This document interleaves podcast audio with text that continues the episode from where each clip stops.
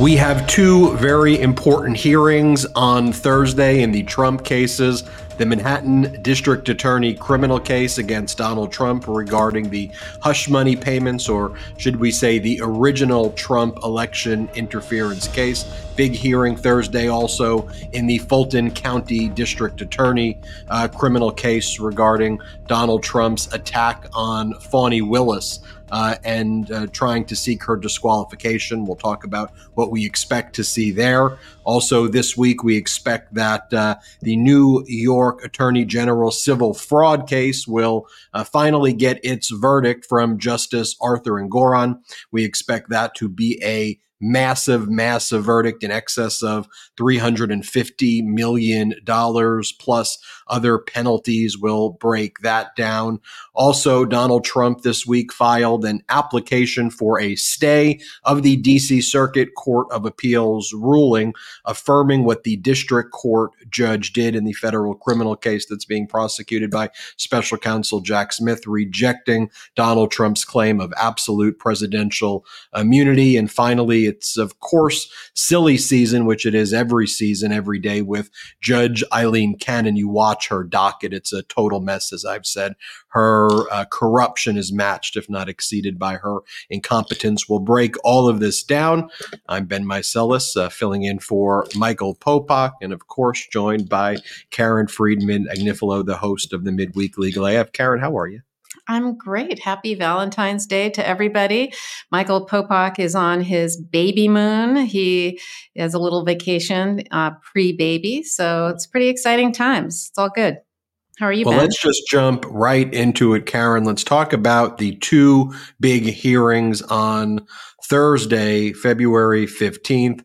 One in the South in Fulton County, one in the North in uh, New York in the Manhattan District attorney case, two happening at the same time. It's believed Trump's going to attend the Manhattan District Attorney uh, hearing, um, where, among other things, they're going to talk about uh, the trial date, which is currently scheduled for March 25th. And of course, as we talk later in the show about what's going on with the United States Supreme Court and Donald Trump's application for a stay there after the DC Circuit writ wrote a pretty powerful uh, opinion rejecting Trump's absolute immunity. There's there's a lot of moving pieces right now, so maybe Karen, you could break down these two big hearings, one in Fulton County, one in Manhattan. Yeah, well, it's really unusual to have two criminal hearings going on at the exact same time with the same defendant in two completely different states and jurisdictions because criminal cases, unlike civil cases, the defendant, and here that's Donald Trump, usually has to attend in person. It's not like a civil case where it's a choice. So having those uh, two hearings on the same day, he was going to have to make a choice, or at least a judge would would tell him which one he has to attend, and he chose the the one that seems to be going uh, to trial first, the Manhattan DA case with Alvin Bragg. So let's start with that because that's the one that won't be televised nor broadcast audio the way uh, the way the Fani Willis um, Fulton County, Georgia one will be because the laws in Georgia uh, make it so that those are broadcast live, and we will have that broadcast here on MeidasTouch, where I'm sure uh, lots and lots of people will be watching it live with us, and we'll hear commentary afterward.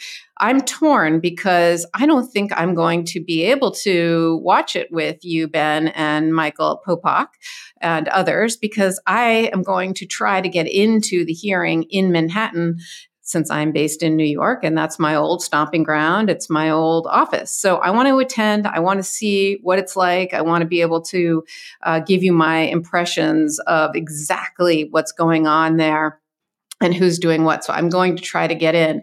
But this is just a standard routine court appearance where it is where the judge is going to rule on the decision, it's his decision on the motion practice. And so this was a, a schedule that Judge Juan Merchan, who's the state court judge overseeing this case, he set this date a long time ago when he set the March 25th trial.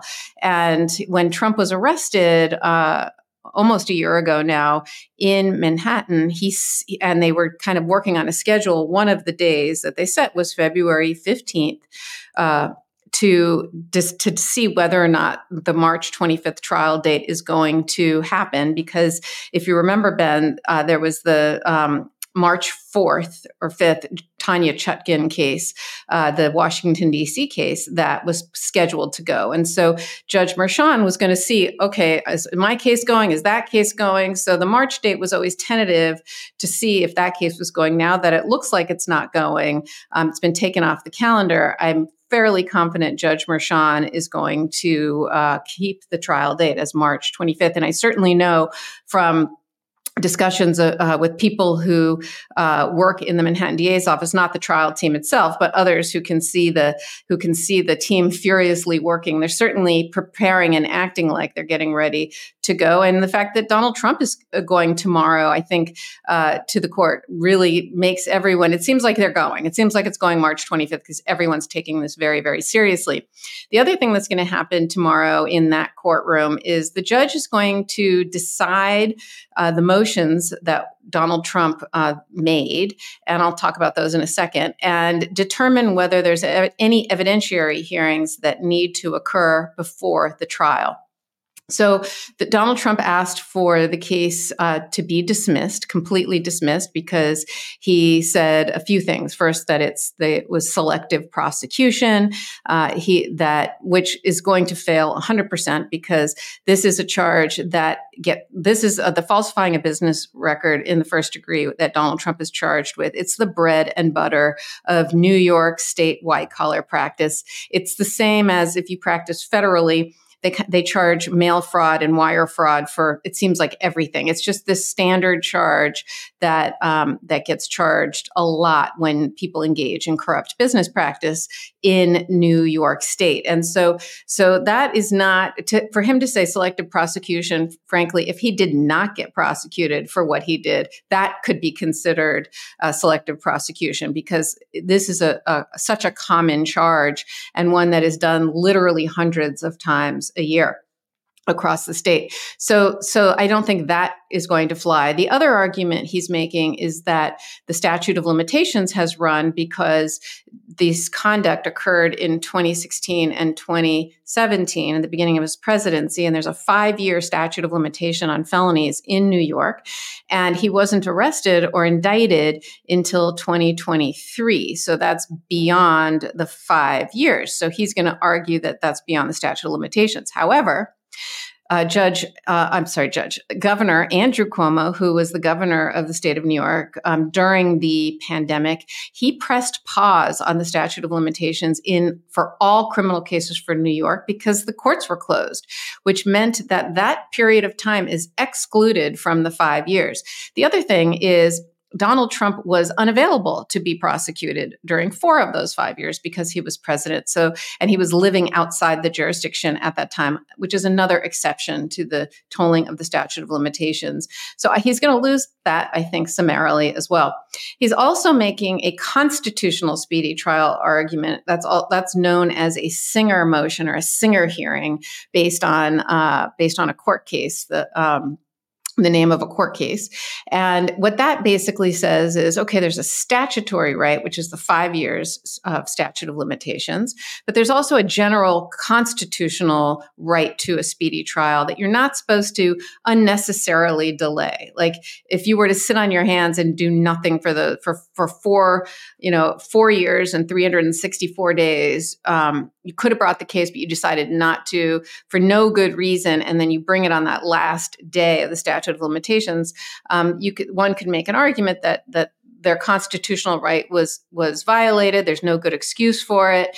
And P.S. Uh, because I didn't know that I was because of that time delay, a lot of evidence was lost. Things that I could have preserved and exonerated myself. I'm not saying that argument will fly, but that's how it. That's how the argument would go. And and here I think they'll be fine um, in, there as well because once again he couldn't be prosecuted uh, while he was uh, while he was president of the United States. So I think most of, if not all, of the arguments are going are going to be summarily dismissed, and um, I think the case is is going to go to trial. But that's what I expect to to happen in New York on uh, tomorrow on Thursday. Um, Anything so you want Karen, to add? you've been yeah. you've you've you've you've been the number two at the Manhattan District Attorney's Office, so you've been at hearings like this. Can you paint the picture for our listeners and viewers about? Uh, walk us through like what actually happens. You show up. Are they going to go through those motions first? How long does that take? To me, it would seem that you go through the motions before you go talk about the trial date because you have to rule, you know, get through the dispositive motions. But h- how does that work? Is this going to be a full day hearing? What walk us through what that's like? This is probably not going to be, be very long. I, I, think this will be probably around an hour, maybe an hour and a half at the most. Um, unless something unforeseen happens. Uh, typically, what would happen in in a situation like this is the motion practice is all done on the papers. So Donald Trump filed an omnibus motion, which in New York, you put all of your arguments in one big motion. It's a big omnibus motion. And then the, the government or the people is what we call the Manhattan DA's office or anyone in New York who's a prosecutor. They, they're the people of the state of New York. So the people will reply or respond to the motions, and then uh, and then the defendant has a right to make to to reply to the response, and then there's another a surreply. So you can go back and forth on the papers, and usually what happens at uh, at a court appearance uh, like this is the judge would read all the papers and then decide uh, decide on the papers. And have a written decision that he would hand down that addresses all of these arguments and issues and then adjourn it for hearings on the issues. Because let's say let's say there are other hearings that Donald Trump, like other defendants, request, whether it's to suppress certain pieces of evidence, whether it's to suppress an identification procedure, whether it's to suppress statements. If, if the judge grants those motions, those the case would get adjourned to have a hearing on those motions. He didn't ask for any of that here. Uh, the only hearing they could potentially have has to do with um, with either speedy trial arguments or he made another argument about uh, saying that there were leaks to grand jury secrecy because because um, because grand jury is secret in New York. So he wants a hearing on that. So typically, what the judge will do is he'll rule from the bench on those issues and adjourn for any hearings if he determines that any are necessary. And the reason they adjourn for the hearings is because the government would have to call witnesses, uh, and those because they don't know whether or not these hearings are granted, they wouldn't have had those witnesses teed up so I expect tomorrow, however, that there will be some oral argument on the motions on the part of uh, on the part of Donald Trump and his lawyers that they're going to want to argue each of these issues, and then the prosecutors will reply orally. So I think you're going to see some oral arguments and discussions on that. I think the judge is also going to want to talk about uh, jury selection and um, and jury questionnaires. It's it's going to be a lot of housekeeping that's going going to happen tomorrow where they're going to talk about also so any hearings that might happen any rulings on any motions that have been submitted anything regarding the jury. And and then he will also ask are the parties going to make any motions in limine? And those are the pre-trial motions that are often made before trial. Things like I want to. I. I, I want to. You know. I'm sure Donald Trump is going to say that certain witnesses should be forbidden from testifying, or or their testimony should be limited, or I want to keep certain evidence out of uh, away from the jury. I, I, you would imagine that the um, one of the things he's going to want to keep away from the jury is is the the Access Hollywood tape. Uh, um, you know that that that where he talked about grabbing a woman's private parts, and and that's going to be something that I'm sure the government's the prosecutor is going to want to come in. Um, because it, it, it shows his uh, it shows kind of his um, willingness to to put himself before others uh, to to put it lightly. Um, he, so he's going to make some arguments that certain pieces of evidence he wants to keep out and, and, then the prosecutor will will make an argument about why those should they, they should be allowed to bring certain pieces of evidence in. So that kind of thing is is also going to be discussed and potentially uh, a, a, schedule will be set for the motions in limine and then a trial schedule. So it's it's i don't think it's going to be very long Karen, you expect though that March 25, 25th trial date to be the trial date after this hearing completes? unless there's been discussions between uh, between the judges, you know, for all we know, Judge Chutkan and Judge Merchan have been communicating, which is is very common. Uh, that they that judges coordinate when you have a defendant that has multiple pending criminal cases. Normally, what the judges will do is they'll coordinate with one another, and unless there's been some discussion among the judges about scheduling and timing, I would expect that that case is going uh, at the end of March. So that's one of the big hearings that's uh, taking place on Thursday, February 15th. Now let's talk about the other case, this one in Fulton County, Georgia. You've been reporting on it, Popok's been reporting it, I've been on been reporting on it here.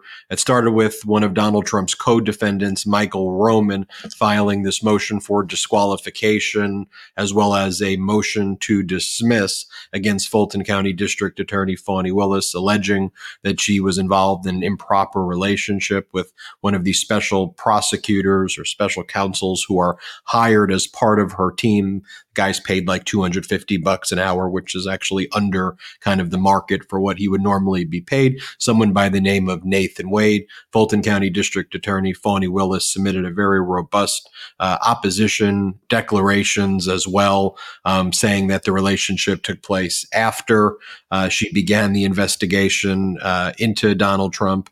Uh, in any event, Nathan Wade is someone who's supremely qualified, and this has nothing to do with anything that would adversely kind of impact the ability of the prosecutors to do their job here, and also that it's kind of just an odd thing in general for criminal defendants to say that they want uh, better prosecutors to go after them, you know, which is kind of odd and, you know, seems that it's more uh, intended to embarrass. Uh, humiliate and just to kind of find some other issue.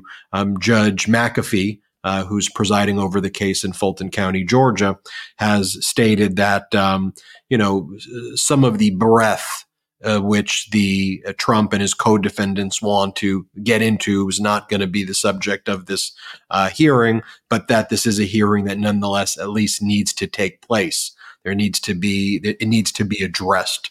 Um, so, what do you expect? I mean, there's a lot of witnesses who are identified. What do you expect to happen? We are going to be covering it here live on uh, the Touch Network on the on the YouTube channel. But what what do you expect our viewers to see? And what do you think the outcome is going to be, Karen? So this one, this this one just irks me because really, I don't understand why there's a need for the hearing at this point. There has been an affidavit submitted by Nathan Wade that puts to bed any of the claims that are being made here, and it does seem like it is designed to embarrass and be salacious. And I hope that the judge, who thus far has done an excellent job, I think at at keeping control uh, of the legal issues and of the courtroom and has really been um, has really been a good judge as judges go. And i hope he i hope he does the same thing at the hearing tomorrow because it, there's really it really isn't relevant whether the relationship is romantic whether it's sexual. Um, it really makes no sense why any of that is is really anyone's business. These are two consenting adults who are who have admitted to having a relationship. Um, so, but but Judge McAfee has said that it is possible that Fani Willis could be disqualified from this case, and he's holding an evidentiary hearing to investigate these claims of a romantic relationship. Um, and I, again, I just, when you look at the law, uh, it, it is unclear exactly what basis the disqualification could be about. So, for example, they could be uh, Fani Willis could be disqualified if there's a conflict of interest or the appearance of a conflict of interest. So let's think about what would a conflict of interest be. So some really, really um, clear examples of what a conflict of interest could be are things like uh, like if there's a, a, romantic relationship between the prosecutor and the defense attorney for example that could be a conflict of interest right or between the prosecutor and a judge or the pro- that judge, right? Or the uh, the prosecutor and a witness or a juror. You know, those are those could be conflict of interest. But but two people on the same side of the V, you know, where it's it's the the people versus Donald Trump. It, that is that is not a conf- an actual conflict of interest. Um, and so that that kind of makes no sense. One thing that Judge McAfee said is is not on the table that he's not going to allow any discussion of is whether or not uh, Nathan Wade is a is qualified because that's one of the things that Roman's um, defendant Roman's lawyer, uh, who P.S. was a big supporter of Nathan Wade's when he ran for office, was even wearing a T-shirt saying she supported Nathan Wade and, and talked about how qualified he is. Suddenly, she's now saying he's not qualified. Uh, but the judge said that that is not an issue that is going to be discussed because that's off the table. That's Fani Willis in her discretion, as long as he has a bar card, he she can hire him. So so it's really looking looking at are there any conflicts of interest? So again, when you look at case law in Georgia, you'll you'll see things like uh, defense attorneys or, pro- or, I'm sorry, special prosecutors who have worked as um, as as a prosecutor on a case and not by the hour not getting paid by the hour but getting paid on what's called a contingency fee meaning you only get paid if you win that's a conflict of interest because really a prosecutor has an ethical duty to seek justice not to win at any cost. But if if your salary or your compensation depends on whether or not you win then that presents a conflict of interest. Other other um, examples of conflicts of interest are things like if if Nathan Wade was, when he was a defense attorney, was uh, represented Donald Trump as a defense attorney or one of the defendants as a defense attorney, that you can't then become the prosecutor to somebody that you used to represent as a, a defense attorney. So those are those are some examples of what a conflict would be. So so what would be the conflict here? And he's getting Nathan Wade is getting paid by the hour. Um, he is getting paid the same amount as another special prosecutor is getting paid, which is $250 an hour. And uh, frankly, there, when you look at other cases, in particular, the special prosecutor, hiring a special prosecutor is apparently very common in Georgia. And it's something that they have done that they do many, many, many, many times, much more than we do it in New York, although we have done it in New York, but it's it's more rare to to get a special prosecutor. It's when there's some kind of conflict, like like if um, at the Manhattan DA's office, we'd have to get a different prosecutor. We'd we'd we'd send it to another office if, say, we had to if if an employee of the Manhattan DA's office was uh, arrested for something, right? We wouldn't prosecute that person because there's a conflict of interest, or you know, so there's there's different reasons why why you would do that. But in Georgia, this is something that is done. Um, is done a lot. And there are records, it's been reported from Georgia and uh, the Office of the Attorney General of Georgia that they have in the past engaged hundreds of special prosecutors. Uh, and in 2003 alone, 2023 alone, there were hundreds in the state of Georgia. And um, and 18 of these uh, of these special assistant attorneys general were paid 250 an hour. And some by the way made over a thousand dollars an hour. So it's not even a lot of money. Certainly anyone who practices law in private practice says that's they call that low bono. It's not pro bono or free but it's not a lot of money. So again where's the conflict? Um, and so I, I, think one of the things they're going to argue is that they went on vacation together and there was personal travel and together, but they already, but Fani Willis and Nathan Wade said that they sometimes he paid, sometimes she paid. I mean, I just don't get how this, there's some kind of incentive here. So I, I, don't really, it's hard for me to articulate what the issues are because I don't see an issue at all. I see this as potentially an HR question um, about an office romance, but I mean, you know, office romances exist. So I, I don't, I don't quite understand uh, what the issue is, but that's, that's what's going to happen at the hearing.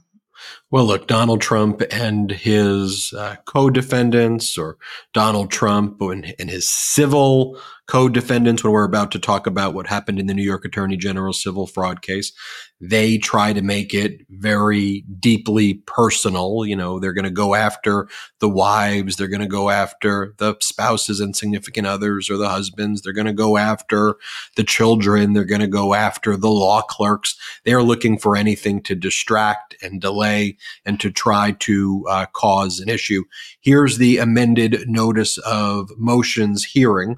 Um, and you'll see that the hearing was taking place Thursday, February 15th, 2024 at 9:30 a.m. in courtroom 5A, but you'll all be invited to the MeidasTouch courtroom on our YouTube channel. So that is 9:30 a.m. Eastern, 6:30 a.m. Pacific, uh, bright and early for us here on the West Coast. But we're excited to share that with you all live tomorrow.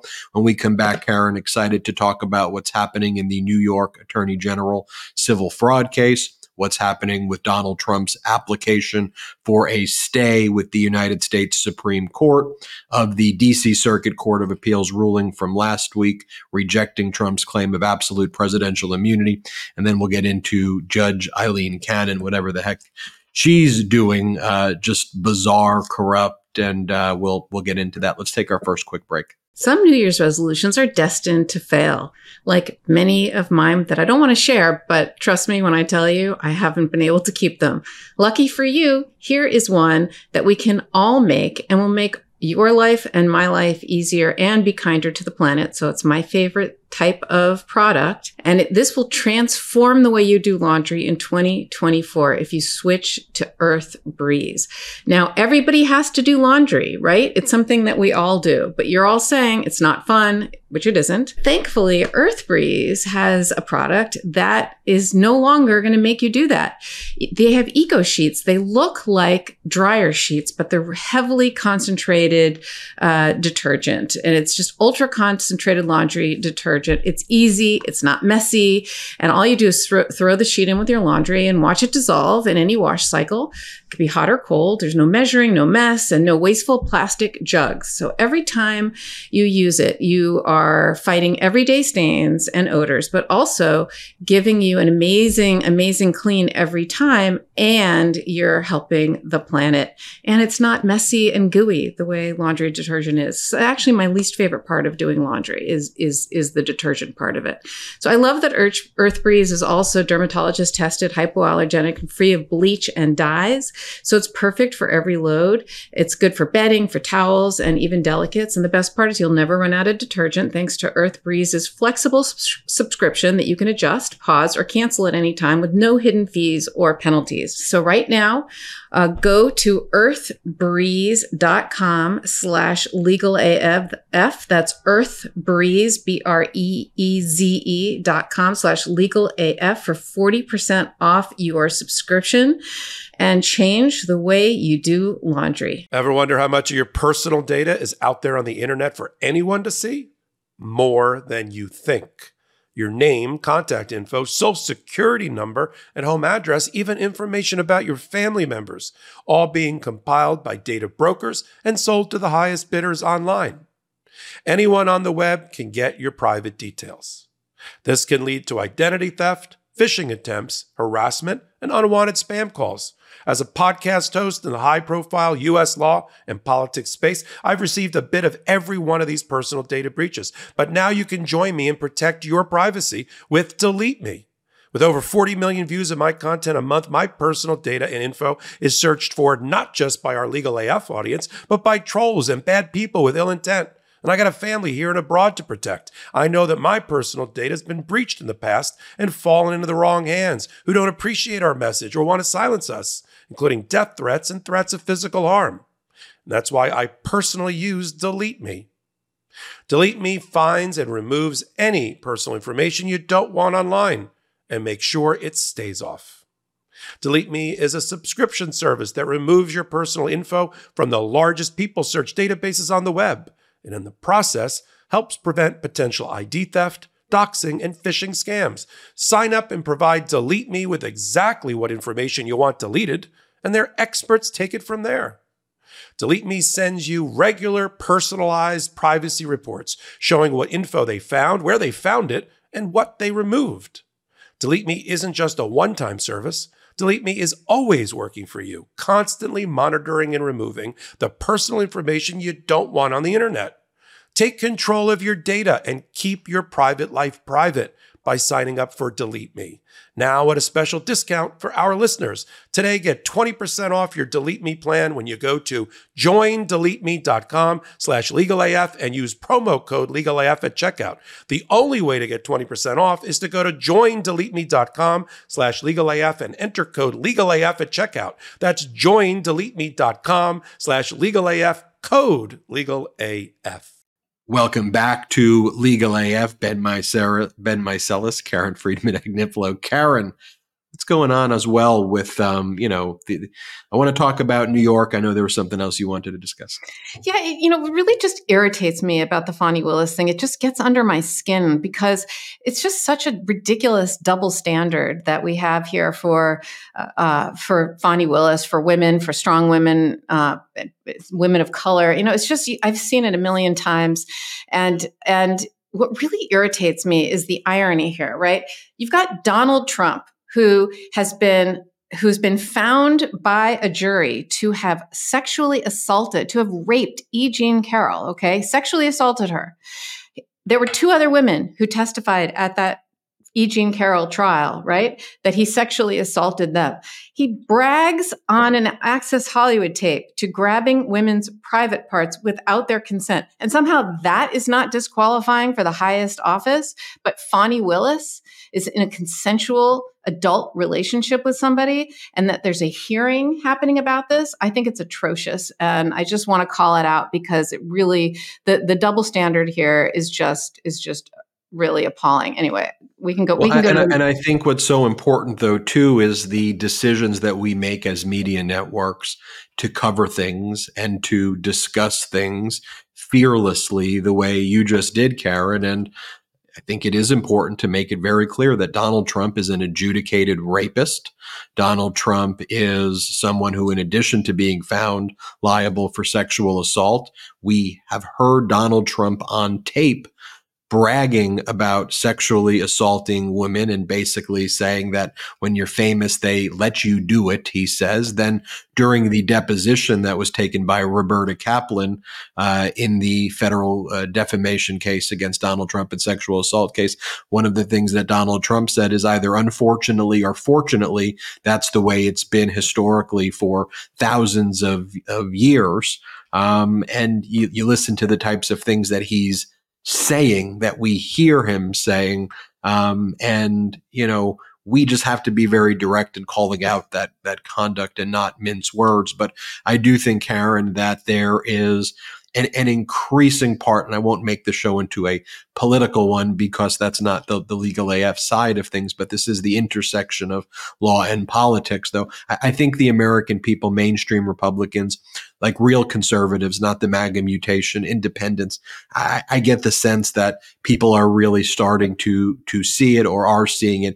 It's just important that we all kind of get the the word out. So sw- switching gears to the New York Attorney General uh, civil fraud case, it was uh, reported this week that uh, there will be absent you know circumstances that uh, you know who knows what'll happen. Of course anything could happen when we're dealing with court cases.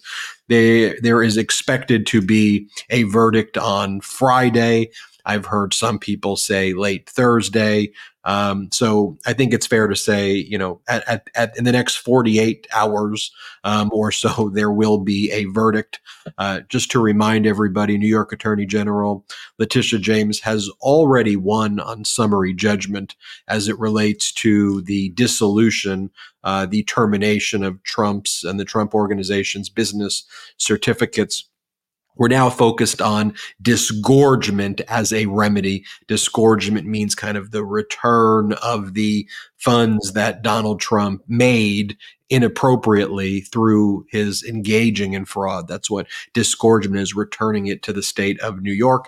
And there's some also some other remedies as well, including banning Donald Trump from conducting real estate in New York for the rest of his life, banning Trump's adult children from conducting real estate in the state of New York for at least five years or for up to five years, uh, and a more permanent monitorship. There's that independent monitor, Judge Barbara Jones.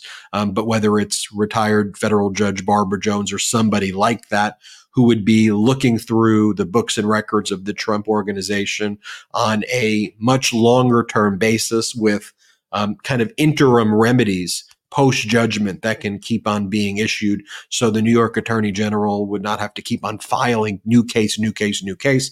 If more fraud is identified, you bring it right to Justice Arthur Engoron, and Justice Arthur Engoron can make rulings relatively quickly, order investigations to happen quickly. Um, and in terms of the disgorgement amount, uh, Letitia James, New York Attorney General, requested uh, $370 million or so.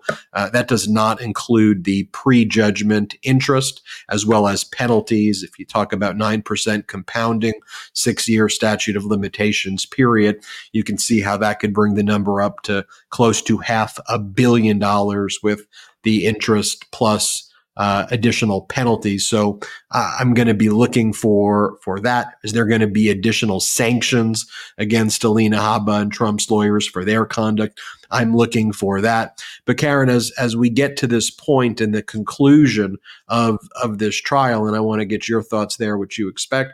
I, I, I just was looking back at some of these attacks that Trump made on Justice Arthur Engoron, the judge presiding over the case, and you know, there's the post he made today when, and he's probably posted close to 300 to 500 things like this, like all in caps, all unhinged, fake, uh, Democratic judge, operative, hates me, you know, all this disgusting stuff. It's not even worth, you know, our time me kind of rehashing it anymore.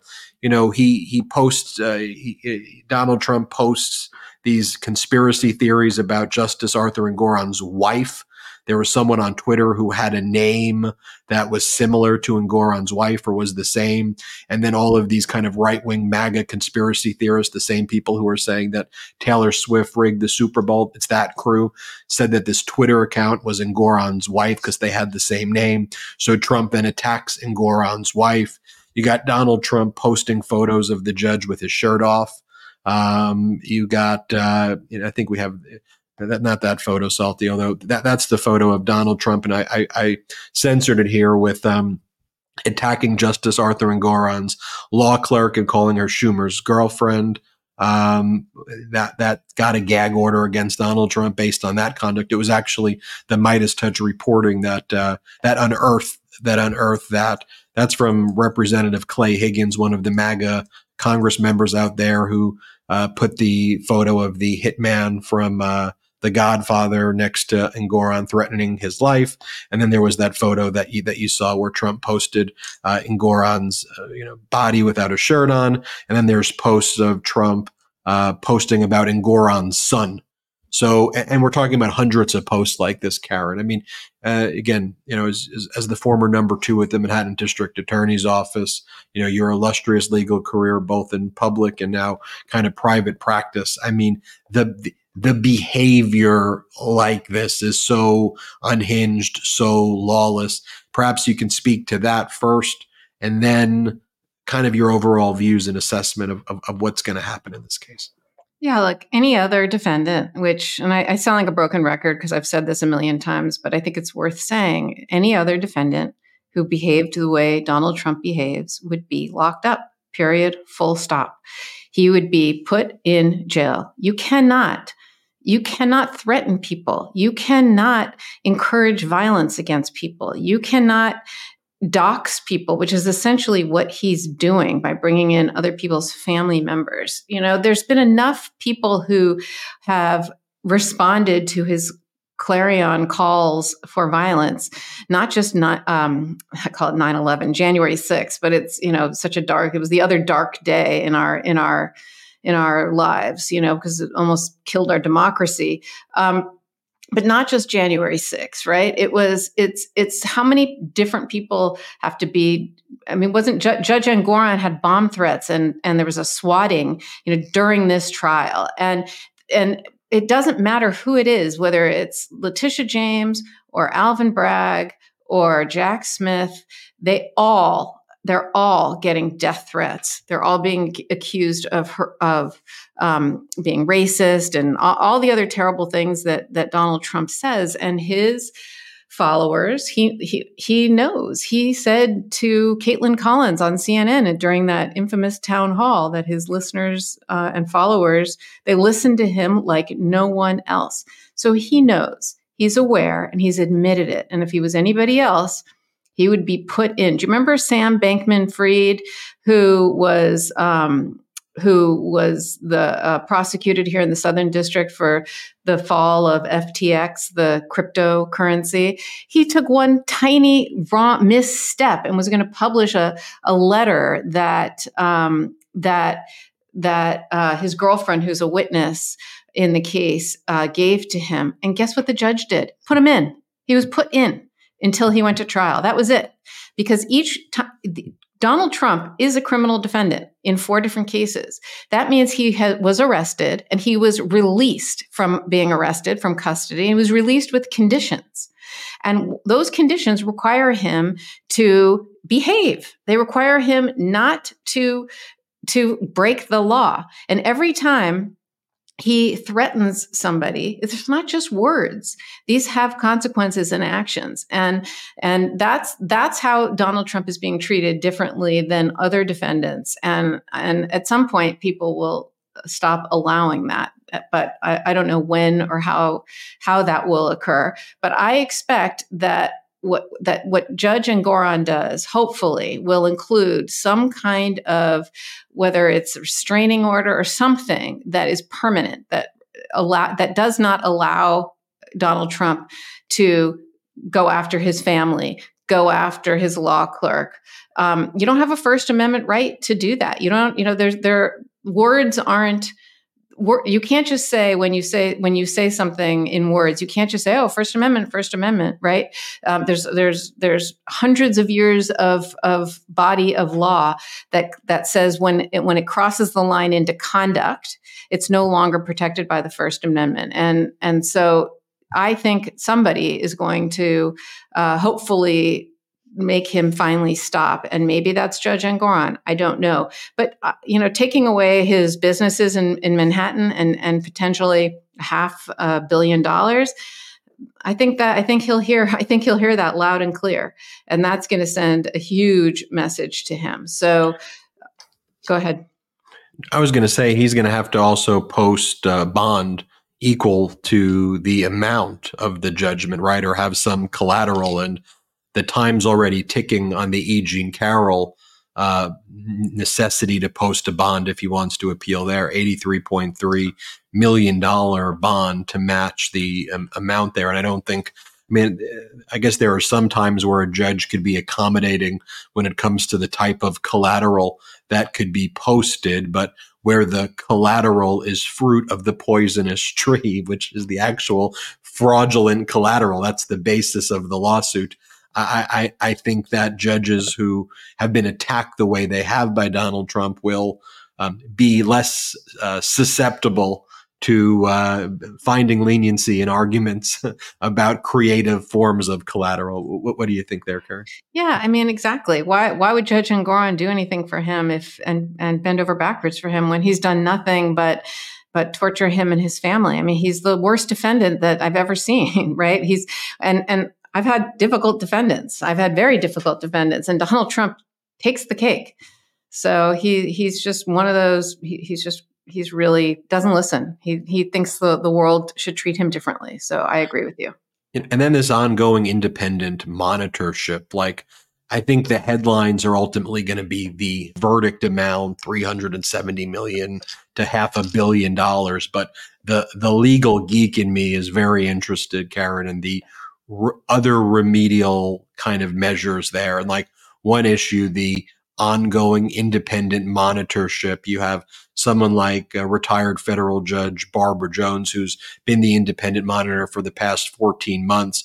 She sent this letter to Justice Engoron before the verdict, um, you know, about two weeks ago at this point, saying things like, look, my powers don't allow me to do more than flag these issues.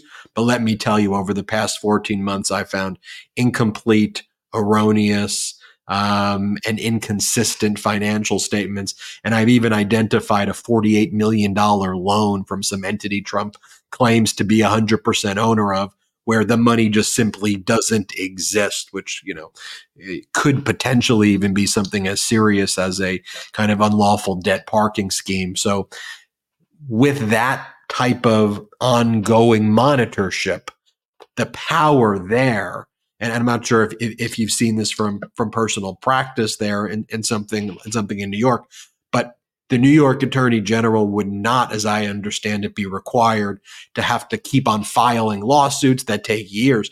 You get the judgment, and then an independent monitor now can go back to court and say, Look what I found, make an order. Look what I found, make an order. So this isn't the end. You know, this is kind of the beginning of a whole new process, even after Trump gets hit with this monumental verdict amount. Yeah, I think that's the true power of this, right?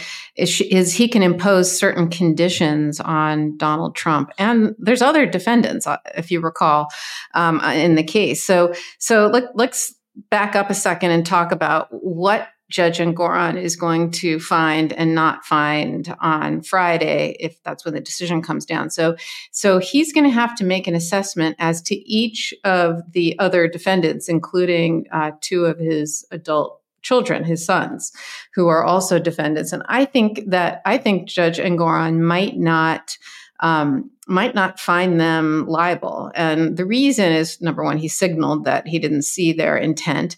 But number two, there's I think six or seven charges on that that he, they were charged with, and count number one is what what you referred to that um, this persistent fraud, uh, this persistent business fraud in, under the executive law in New York 6312, Judge Engoron already found that, that Donald Trump and others violated that. But the rest of the charges have an added element. It's it's it's the persistent fraud plus the elements of certain criminal statutes. Um, and I'm not sure they will have met that burden on as to all the counts or as to all the defendants. And so I think Judge Engoron is going to look at each defendant and each charge and make individual rulings as to each. And and the good i mean first of all that's what he's obligated to do and that's what a trial is for. And and what i think is is going to be the added benefit of that is that it it will sh- it will insulate the judge on appeal because one of really Trump's main argument and what he says all the time and he said in that tweet that he issued today was that this is a judge that hates me. He already had his mind made up against me. And and he doesn't listen. And this was just a sham et cetera et cetera. If the judge doesn't if if he makes those individual rulings and he he doesn't find every single count against every single defendant that's one way of insulating it uh, that argument because the court of appeals will say no that's not true. He did listen and this is what he found. And it also i think interestingly what the fact that those charges are harder to prove than the persistent fraud charge, I think it also highlights why Alvin Bragg, who got a lot of flack for not bringing that case, because it was exactly the same case, only a higher burden of proof. It would have had to prove those elements beyond a reasonable doubt.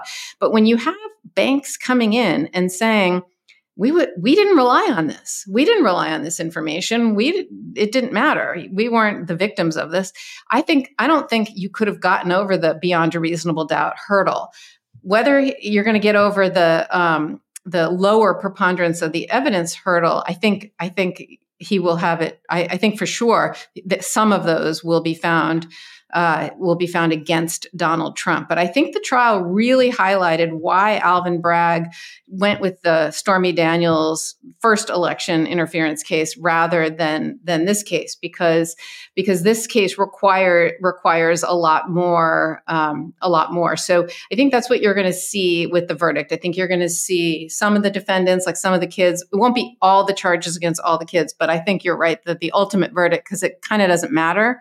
Um, the judge is going to is going to because the persistent fraud is there, that count one is there, the top charge. You are going to see a sweeping, sweeping verdict that I think will be protected on appeal.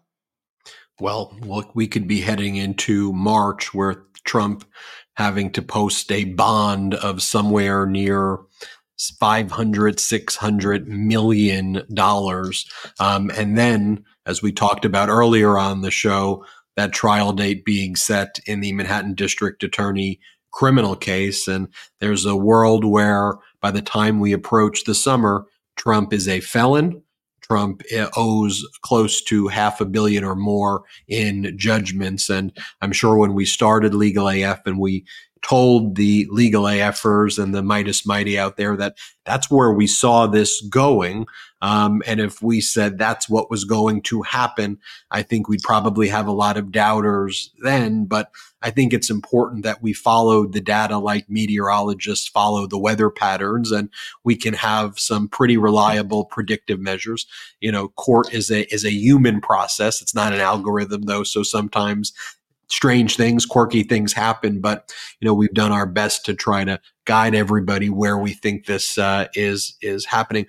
Speaking of which, when we get back, I want to talk about what's going on in the Washington, D.C. federal criminal case. Donald Trump seeking an application for a, a, stay with the United States Supreme Court. He filed that on February 12th, which was that last date that the D.C. Uh, Circuit Court uh, gave them. We'll talk about that and special counsel Jack Smith filing, and, and you and I thought that was going to happen, Karen. Special counsel Jack Smith filing his reply, even though the Supreme Court gave Jack Smith until um, the 20th, six days early.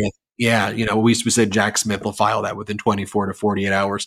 And that's exactly what he did. We'll talk about Jack Smith's response. We'll talk about um, uh, Trump's filing.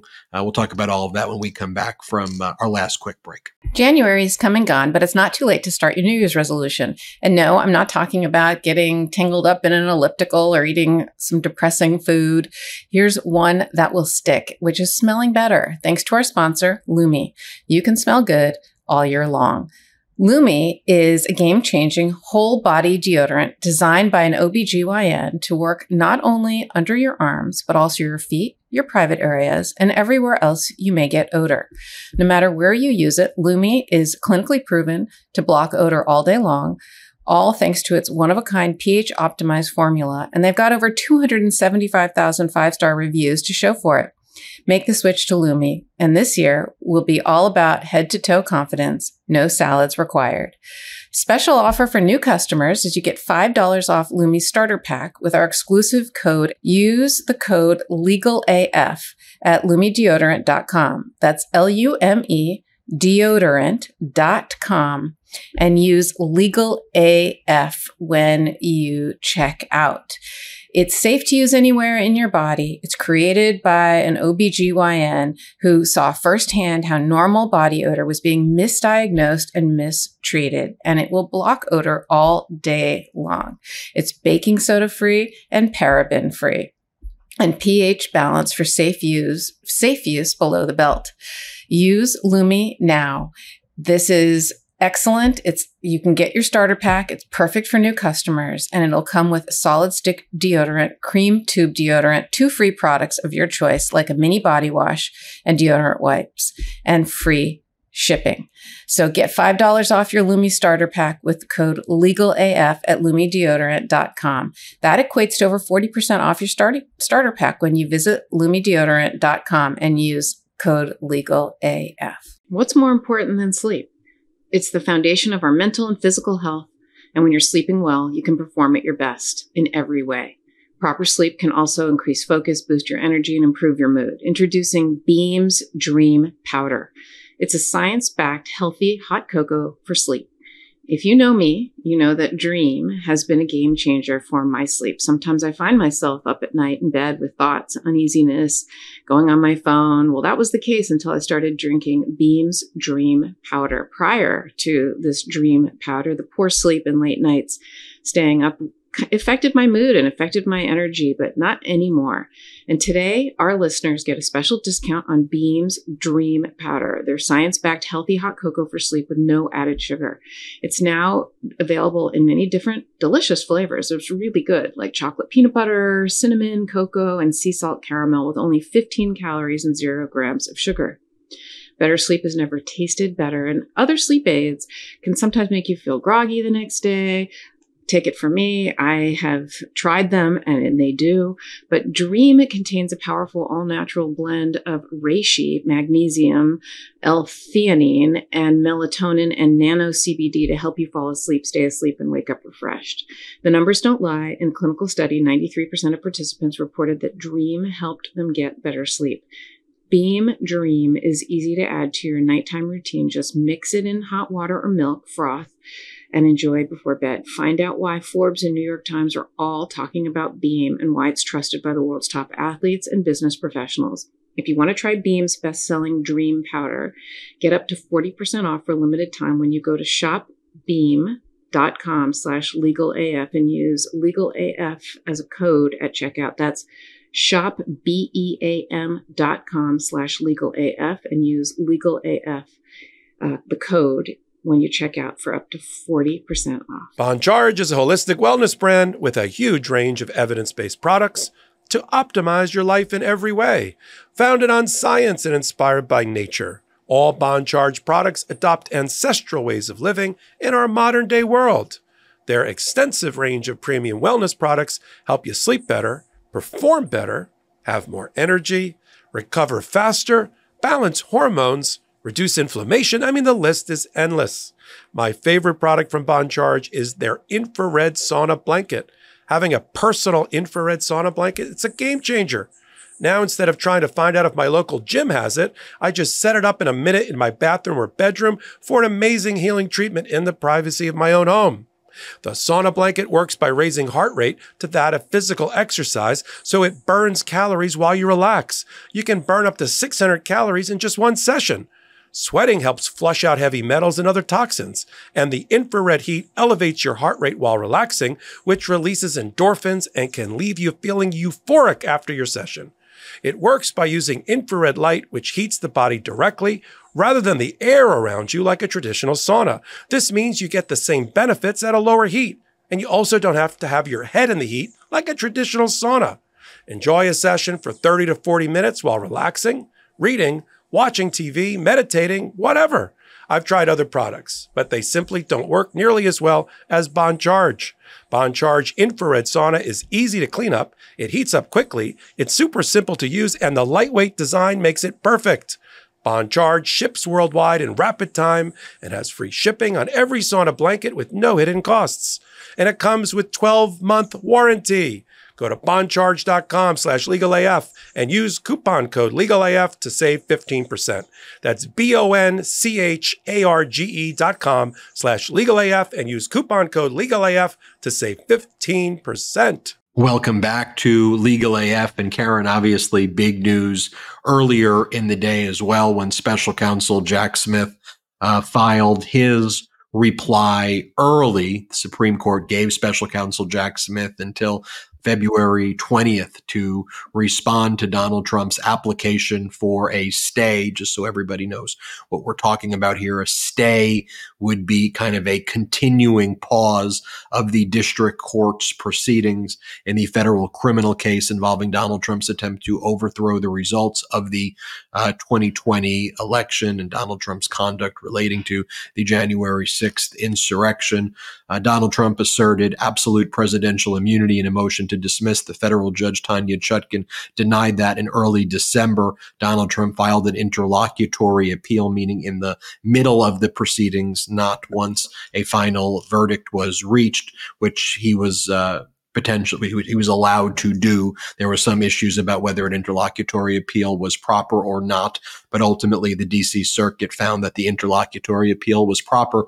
That stays the proceedings before the Washington DC federal criminal case, meaning all of the things there have been paused. Last week we got the ruling by the Washington uh, DC Circuit Court of Appeals, uh, also rejecting Donald Trump's claim of absolute presidential immunity, affirming the district court's uh, ruling. Uh, and one of the important things that was done in the judgment that was issued by the DC Circuit Court of Appeals is they gave Donald Trump only until February 12th to file an application for stay before the United States Supreme Court. Donald Trump filed that application for a stay on February 12th, which has continued the pause in the federal criminal case before federal judge Tanya Chutkan.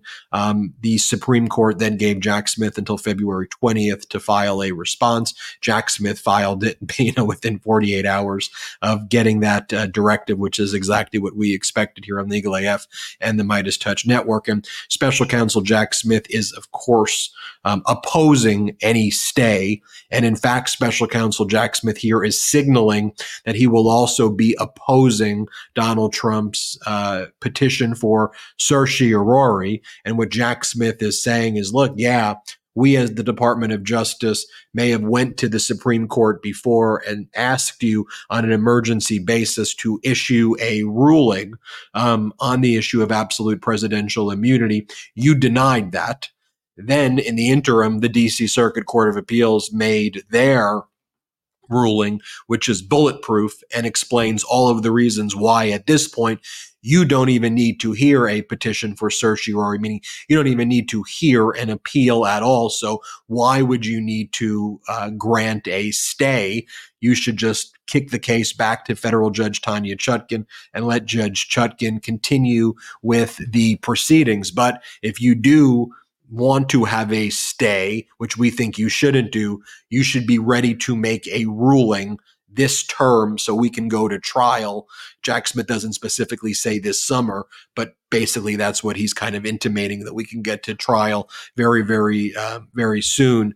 And so I thought that was an interesting response. And Karen, when we're dealing with this application for a stay, it requires five of the justices to vote in favor of the stay. For certiorari, it requires four justices. So the stay comes first but it requires one extra justice than certiorari, which means that they will agree to hear the appeal, not that they're granting Trump's request to actually find absolute immunity, but to actually hear the issue. So there's that extra kind of hurdle. And then there's oral argument, the type we heard with the 14th Amendment, Section 3 case, just to give the legal standard when it comes to uh, a motion or an application for a stay like this.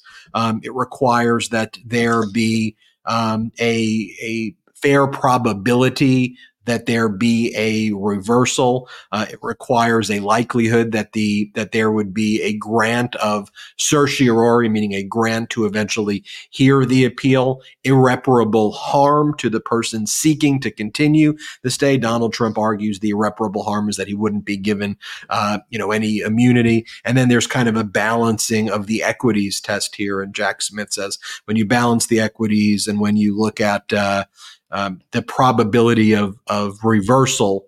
Um, it's it's he's not going to get reversed. That's a foolproof uh, it's foolproof decision, bulletproof decision by the D.C. Circuit. Karen, what do you make of that? Yeah, look, so Jack Smith filed the six days early, right? He had till the 20th. That that tells you right now he's in a rush. He doesn't, he wants to go. And he specifically says uh, that he, if you think that you are considering taking this, let's have an argument in March of 2024. Let's have an argument next month so that we can still have an early trial. So what he, he what he's really doing is is spelling out the law, the legal hurdle that Trump would have to show for this case to be stayed. And if they choose to hear it, then then do it quickly so we can still have a trial before the election because the equities here and the public interest here is that the that there be a verdict, that the public has a right to hear the evidence. It's not just the defendant who gets a speedy trial right, but it's the public as well. And so I think I think um, this was probably written already because this was so predictable that Donald Trump was going to ask for a stay. So I'm sure Jack Smith um, had this largely written already uh, to oppose the stay. And, and the problem with the stay is it doesn't just pause the trial, it pauses all the pretrial motion practice. And, and like we're seeing happening tomorrow in Alvin Bragg's court in the you know Alvin Bragg's case, Juan Merchan's uh, courtroom in Manhattan, there's pre-trial litigation that happens before any trial. There's discovery that gets turned over. There's motion practice that happens. So there's lots of housekeeping and substantive things that happen before a trial. None of that can happen while the case is stayed and while it's on appeal. And so even if this gets resolved and it gets sent back down to Judge Chutkan she still has to give the parties time to do those pre-trial um, things that would have to happen in this case. And and the thing that Jack Smith is doing by both his words and his action is really uh, emphasizing the need for this to happen quickly. Uh, but so you know, look, he's he also knows that the the longer the the further out this goes, the more Trump will accuse this of interfering with the presidential election. And so the sooner this happens, the better. And Jack Smith is absolutely clearly signaling to the Supreme Court. And look, he did this before. If you remember when when he um, he he he tried to he tried to leapfrog the D.C. Circuit and go straight to the Supreme Court. And there he was like, because this is so important and has to go quickly. And so they saw that they, they denied it, but but they know how how much time is of the essence. And and so so Jack Smith isn't going to wait a day because because we're playing a game of inches here.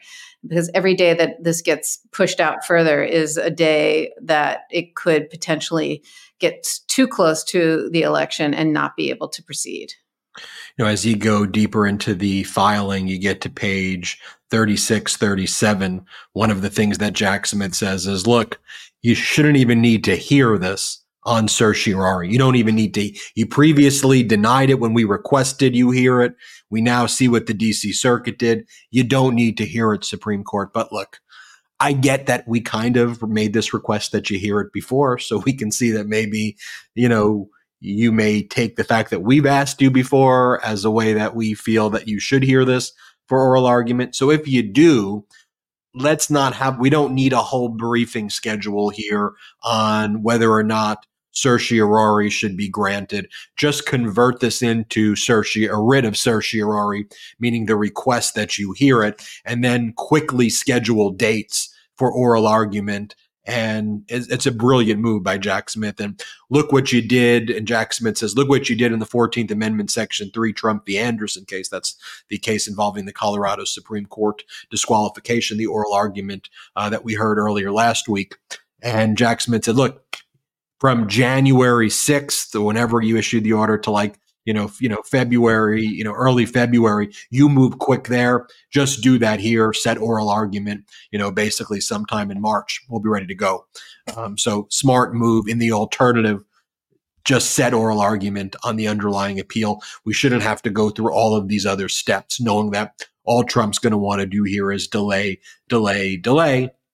And Karen, we see that delay, delay, delay tactic with Judge Eileen Cannon, right? And, you know, when you give Donald Trump everything he asks for, you your docket looks like Judge Eileen Cannon. I mean, it's like the messiest, sloppiest, corrupt, incompetent, you know, you know, uh, strangest thing I've, I've I've seen. I mean, I'll just show you this recent paperless order from from yesterday, which was a paperless order clarifying CIPA Section 4 hearing for February 13th, 2024, starting at 10:30 a.m. The court will conduct a sealed hearing with the special counsel and cleared counsel for defendants Nauta and De Oliveira. Cleared counsel shall be prepared to discuss the classified information produced in classified discovery in the context of the quote relevant and helpful standard end quote and the mens rea applicable to counts 33 to 37 and 39 to 42 and the superseding indictment to present argument on the special counsel's request to withhold all the information from defendants Nauta and De Oliveira pursuant to CIPA Section 4 and to discuss specifics with respect to the current figures of materials produced in classified discovery, including whether any of that information overlaps with unclassified discovery and or merits clarification.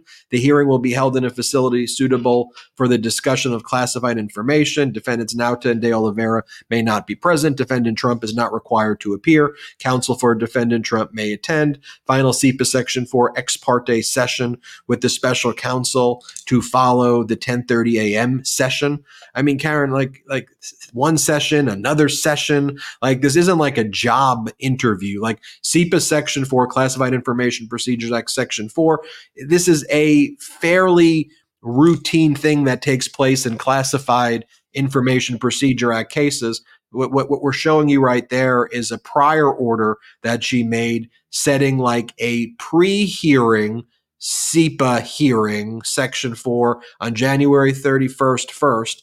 Then she set another one for February 12th, then another one for February 13th. And Karen, it's just like when you're dealing with Classified Information Procedure Act, CIPA Section 4, the issue is the government wants to hold certain uh, classified information and substitute it with something. The government shows up, they show the judge. The judge goes, okay, you can keep it secret because it's not relevant and helpful, but maybe do a substitution, you know, so that they so that the defense can have the material. Or the judge says, turn it over, you make a ruling, and then if you don't like the ruling and you're the government, you have an automatic appeal to the 11th circuit. Like it's that simple. It's it's it's that simple, that easy, but she's making a mess. A pre-hear, a pre-hearing CIPA to a pre-pre-hearing to a pre-pre-hearing, and it's like she doesn't know what she's doing. You know, I don't like that she met with Trump and Trump's lawyers like first and alone with them on February 12th. Um, and there's a lot of issues there too. What about the attorney's eyes only documents? How do the lawyers separate that when their clients in the in the room you know with with donald trump? Was there a classified information security officer present in that room as well when trump was there? So th- these were a lot of questions that i had. Ultimately special counsel jack smith i think is teeing up his appeal before the 11th circuit on some of these other you know final you know bad rulings when when judge cannon had to finally make rulings about like removing redactions from uh, witness uh, government witnesses and other kind of confidential government lists and government uh, witness interviews that are all supposed to be confidential. So Jack Smith has positioned this the right way there, but I, am it, it continues to be so mind-boggling just how how poor this uh, her she is on the bench and how it's just a kind of a, a perfect storm of corruption met by incompetence. It, it's shocking, actually. I mean, she is absolutely. At you know, first people were saying, "Oh, she doesn't know what she's doing. She's a green new judge," um, but there, it is clear she is in no hurry to get this to have this case. She, on the one hand, she's so dishonest, right? Because on the one hand, in May, the case is still scheduled to go to trial, yet there is nothing that she's doing to keep it on schedule and to make it so that it would go in May. So I don't know why she won't just do what Judge Chutkan did, which is remove the trial March 4th from the calendar when she knew it wasn't happening, because that's what you do when you know something is not happening. And but she won't, Judge Cannon won't do it. But just the just the amount of time that she gave for this hearing from when these filings were, it was it was like over a month. And and why does she, why is she dragging things on right? Why is she dragging things along? Why is this taking so long? And why does she summarily keep denying the things that jack smith is asking for? And he's asking for things that involve our national security. It involves also it involves witnesses and witnesses lives and people protection. And she, it's like she's just absolutely rules against the government or uh, that's her sort of initial or her initial gut and um and then she and then she um and, and she and she does this these things for Donald Trump. It seems like she's helping him, and like I said, if anything, she is helping him uh, delay the case, which is exactly what is exactly what Donald Trump wants. Right? That's what that's what that's what he wants is a delay. That's how he wins because he can't win substantively in this case. There's just no way.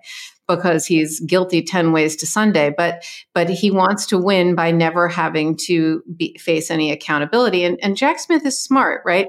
He's been he's been citing Judge Cannon to Judge Cannon in the motions, right? Cases she worked on when she was a prosecutor to kind of remind her judge. This is how you've ruled in other cases when you weren't ruling or this is how the argument that you made when you were a prosecutor in another case um, that is that that supports the position that we're bringing. So be intellectually honest. You know this is something that you yourself worked on and and argued and it's the law. And so i don't know. It's it's just I, have never seen anything like it. I've never seen um i've never seen a federal judge that you know judges the thing is i revere the institution of of courts and judges as do you.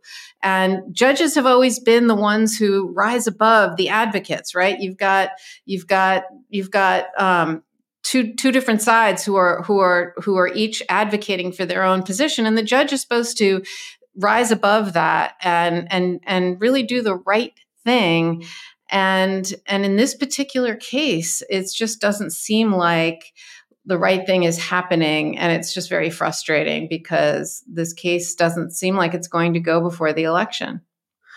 Yes and i'll say this though i definitely isn't going to go before the election but i think one of the good things though is that trump has the worst instincts. Trump has the instincts of a perennial lifelong loser the same way he thinks it's a winning issue for him and the Republican Party to scuttle a border deal so he could whine about it. I think we saw in New York that being, you know, rejected and, you know, whining and crying and complaining about problems when there are solutions is actually who guessed it, not a winning solution. The ultimate irony of this all, Karen, is that um, the better strategy for Trump, and it's you know it's too late now, so I'm not giving him you know any any secrets or anything and giving him a roadmap. You know, would have been to go full speed, I think, on the trial in front of Judge Cannon and had her you know basically do all of the corrupt machinations once there was a jury selection process, and then try to you know that that's maybe you know with Judge Cannon the only possible case you could win only because of Judge Cannon's corruption. If you're going to take your shot anywhere, you take it before the judge who's you know your stooge. and rather than doing that, he's continued to delay everything there.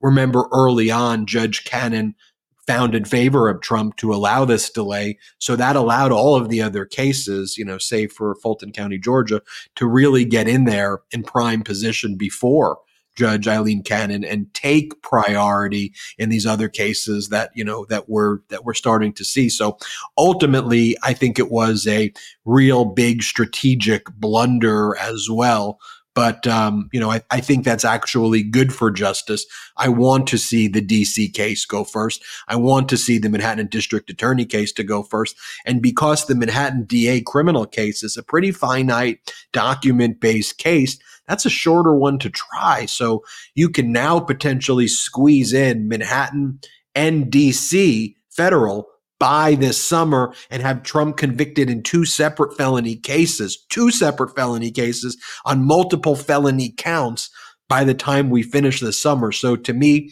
that's good news. Karen, let me give you the final word in the show.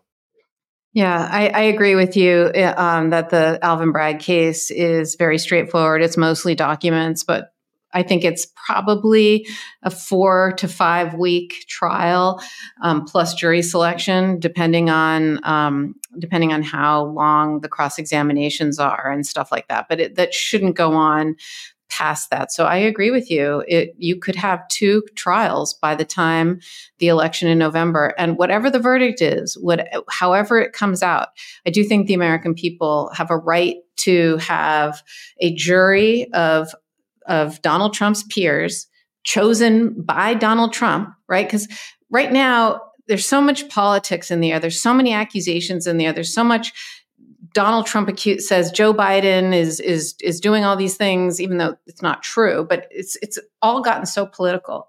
But when you have a trial and you go to court, that's where all politics goes out the door. There's no place in a court of law for anything political. It's just relevant, admissible facts and evidence that comes in and it is a jury of your peers that decides this is this is a jury that Donald Trump gets to pick both sides have to agree on the jurors. Both sides have an opportunity to knock people off the jury. So the 12 men and women who are going to be sitting on the jury that are judging him criminally, they're the ones who are going to look the witnesses in the eye, evaluate the evidence, and determine whether the prosecution has met their burden beyond a reasonable doubt as to each and every element of the crime.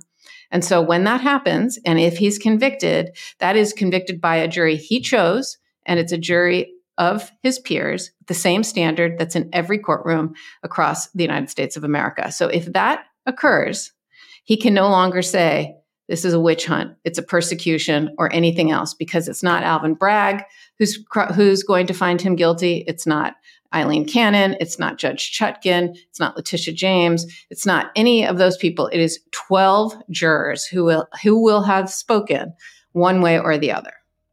Karen, thanks for letting me co-host this midweek edition with you of Legal AF. It's always an honor to do this with you and to fill in in the shoes of Michael Popak. I want to wish everybody watching uh, happy Valentine's Day. Want to give a special Valentine's Day uh, uh, uh, wishes to my fiance Sochi. Happy Valentine's Day and happy Valentine's Day to all the legal AFers out there. You are part of this pro democracy family. We are grateful for you and you are in our thoughts. Thank you so much.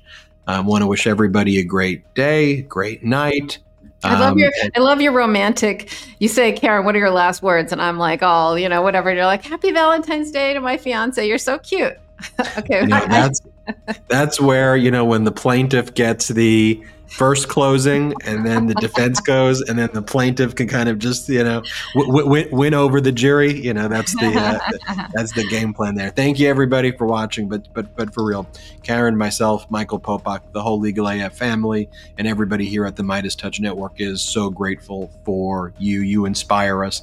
Thank you so much and uh, shout out to the Meidas mic